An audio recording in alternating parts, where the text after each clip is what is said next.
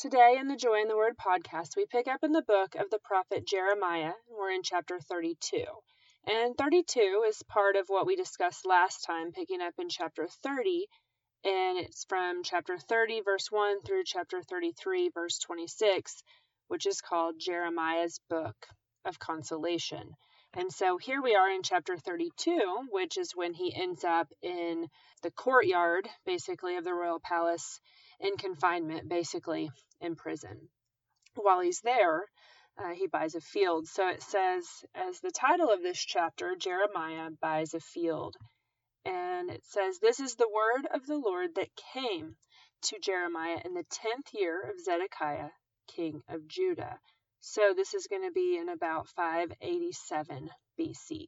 And that same year, it says, was the 18th year of King Nebuchadnezzar.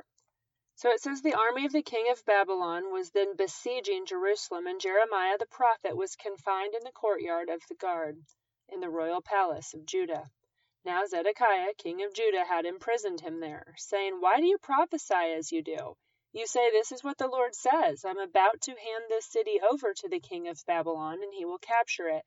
Zedekiah, king of Judah, will not escape out of the hands of the Babylonians, but will certainly be handed over to the king of Babylon and will speak with him face to face, and see him with his own eyes.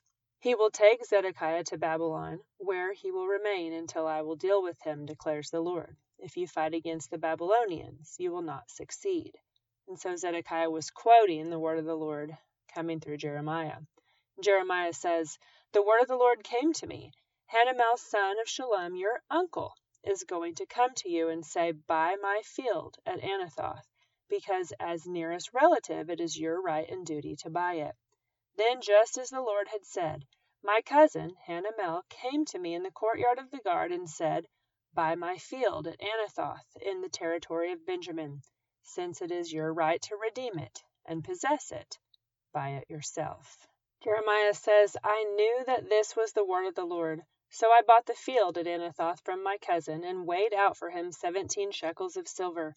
I signed and sealed the deed, had it witnessed, and weighed out the silver on the scales. I took the deed of purchase, the sealed copy containing the terms and conditions, as well as the unsealed copy, and I gave this deed to Baruch, son of Neriah, son of Maaseiah, in the presence of my cousin Hanamel and of the witnesses who had signed the deed, and of all the Jews sitting in the courtyard of the guard. In their presence I gave Baruch these instructions. This is what the Lord Almighty, the God of Israel, says Take these documents, both the sealed and unsealed copies of the deed of purchase, and put them in a clay jar so they will last a long time. For this is what the Lord Almighty, the God of Israel, says Houses, fields, and vineyards will again be bought in this land.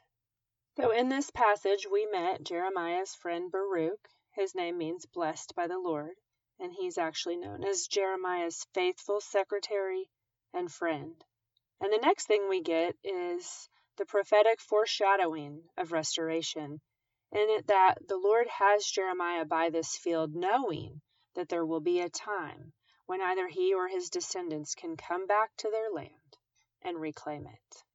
Then, picking up in verse 16, this is Jeremiah's prayer, and it is indented. It says, After I had given the deed of purchase to Baruch, I prayed to the Lord. Then it says, Ah, sovereign Lord, you have made the heavens and the earth by your great power and outstretched arm. Nothing is too hard for you. You show love to thousands, but bring the punishment for the father's sins into the laps of their children after them. O great and powerful God, whose name is the Lord Almighty, great are your purposes, and mighty are your deeds. Your eyes are open to all the ways of men. You reward everyone according to his conduct and as his deeds deserve. You performed miraculous signs and wonders in Egypt and have continued them to this day, both in Israel and among all mankind, and gain the renown that is still yours. You brought your people Israel out of Egypt with signs and wonders, by a mighty hand and an outstretched arm, and with great terror. You gave them this land you had sworn to give their forefathers, a land flowing with milk and honey. They came in and took possession of it, but they did not obey you or follow your law. They did not do what you commanded them to do, so you brought all this disaster upon them. See how the siege ramps are built up to take the city. Because of the sword, famine, and plague, the city will be handed over to the Babylonians who are attacking it. What you said has happened, as you now see. And though the city will be handed over to the Babylonians, you, O sovereign Lord, say to me, Buy the field with silver, and have the transaction witnessed. That was the end of his prayer. So he's recognizing the extremity of this situation and how everything the Lord said would happen is currently happening, and how these people are fixing to be decimated and taken captive and taken into exile. But that the Lord would see fit to give him hope, to know that there will be a time of restoration. It says, Then the word of the Lord came to Jeremiah I am the Lord, the God of all mankind. Is anything too hard for me? Therefore, this is what the Lord says I am about to hand this city over to the Babylonians and to Nebuchadnezzar, king of Babylon, who will capture it. The Babylonians who are attacking this city will come in and set it on fire. They will burn it down along with houses where the people provoked me to anger by burning incense on the roofs to Baal and by pouring out drink offerings to other gods. The people of Israel and Judah have done nothing but evil in my sight from their youth. Indeed, the people of Israel have done nothing but provoke me with what their hands have made, declares the Lord. The Lord goes on to talk about all of the evil they have done and all of the practices they have participated in, including defiling the house that bears the Lord's name, including building high places for Baal in the valley of Ben Hinnom to sacrifice their sons and daughters to Molech. It says he cannot understand or why it would even enter their mind because it did not enter his that they should do such a detestable thing. It says, You are saying about this city, by the sword, famine, and plague, it will be handed over to the king of Babylon. But this is what the Lord, the God of Israel, says I will surely gather them from all lands where I banished them in my furious anger and great wrath, and I will bring them back to this place, and let them live in safety. They will be my people, and I will be their God. I will give them singleness of heart and action, so that they will always fear me for their own good and the good of their children after them. I will make an everlasting covenant with them. I will never stop doing good to them and I will inspire them to fear me so that they will never turn away from me. I will rejoice in doing them good, and will assuredly plant them in this land with all my heart and soul. This is what the Lord says As I have brought all this great calamity on this people, so I will give them all the prosperity I have promised them. Once more, fields will be bought in this land. It ends by saying, I will restore their fortunes declares the Lord. Then, moving on to chapter 33, which is the completion of the portion of this book that is known as the Book of Consolation by Jeremiah. It says, While Jeremiah was still confined in the courtyard of the guard, the word of the Lord came to him a second time. This is what the Lord says He who made the earth, the Lord who formed it and established it, the Lord is his name. Call to me, and I will answer you, and tell you great and unsearchable things you do not know.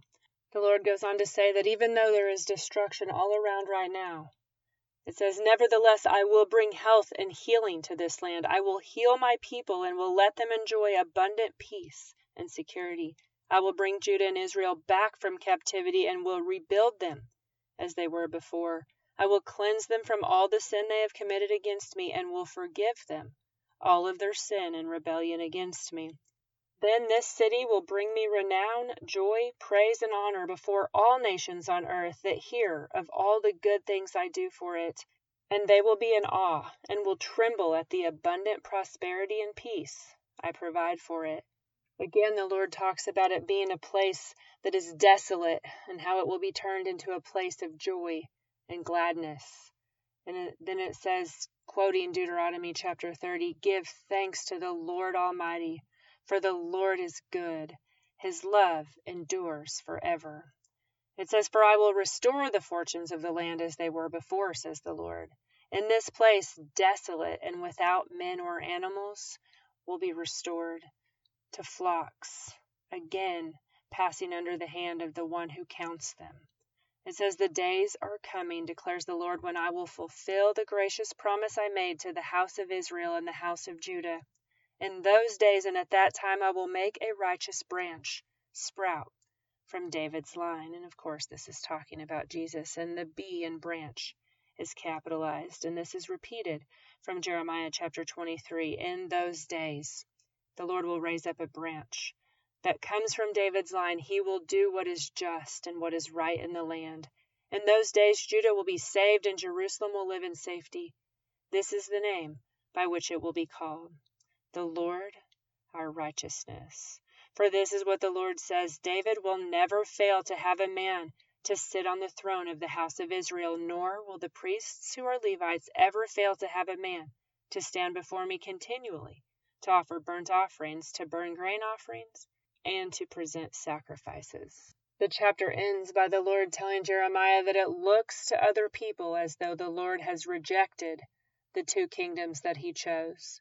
But the Lord says, If I have not established my covenant with day and night and fixed the laws of heaven and earth, then I will reject the descendants of Jacob and David, my servant.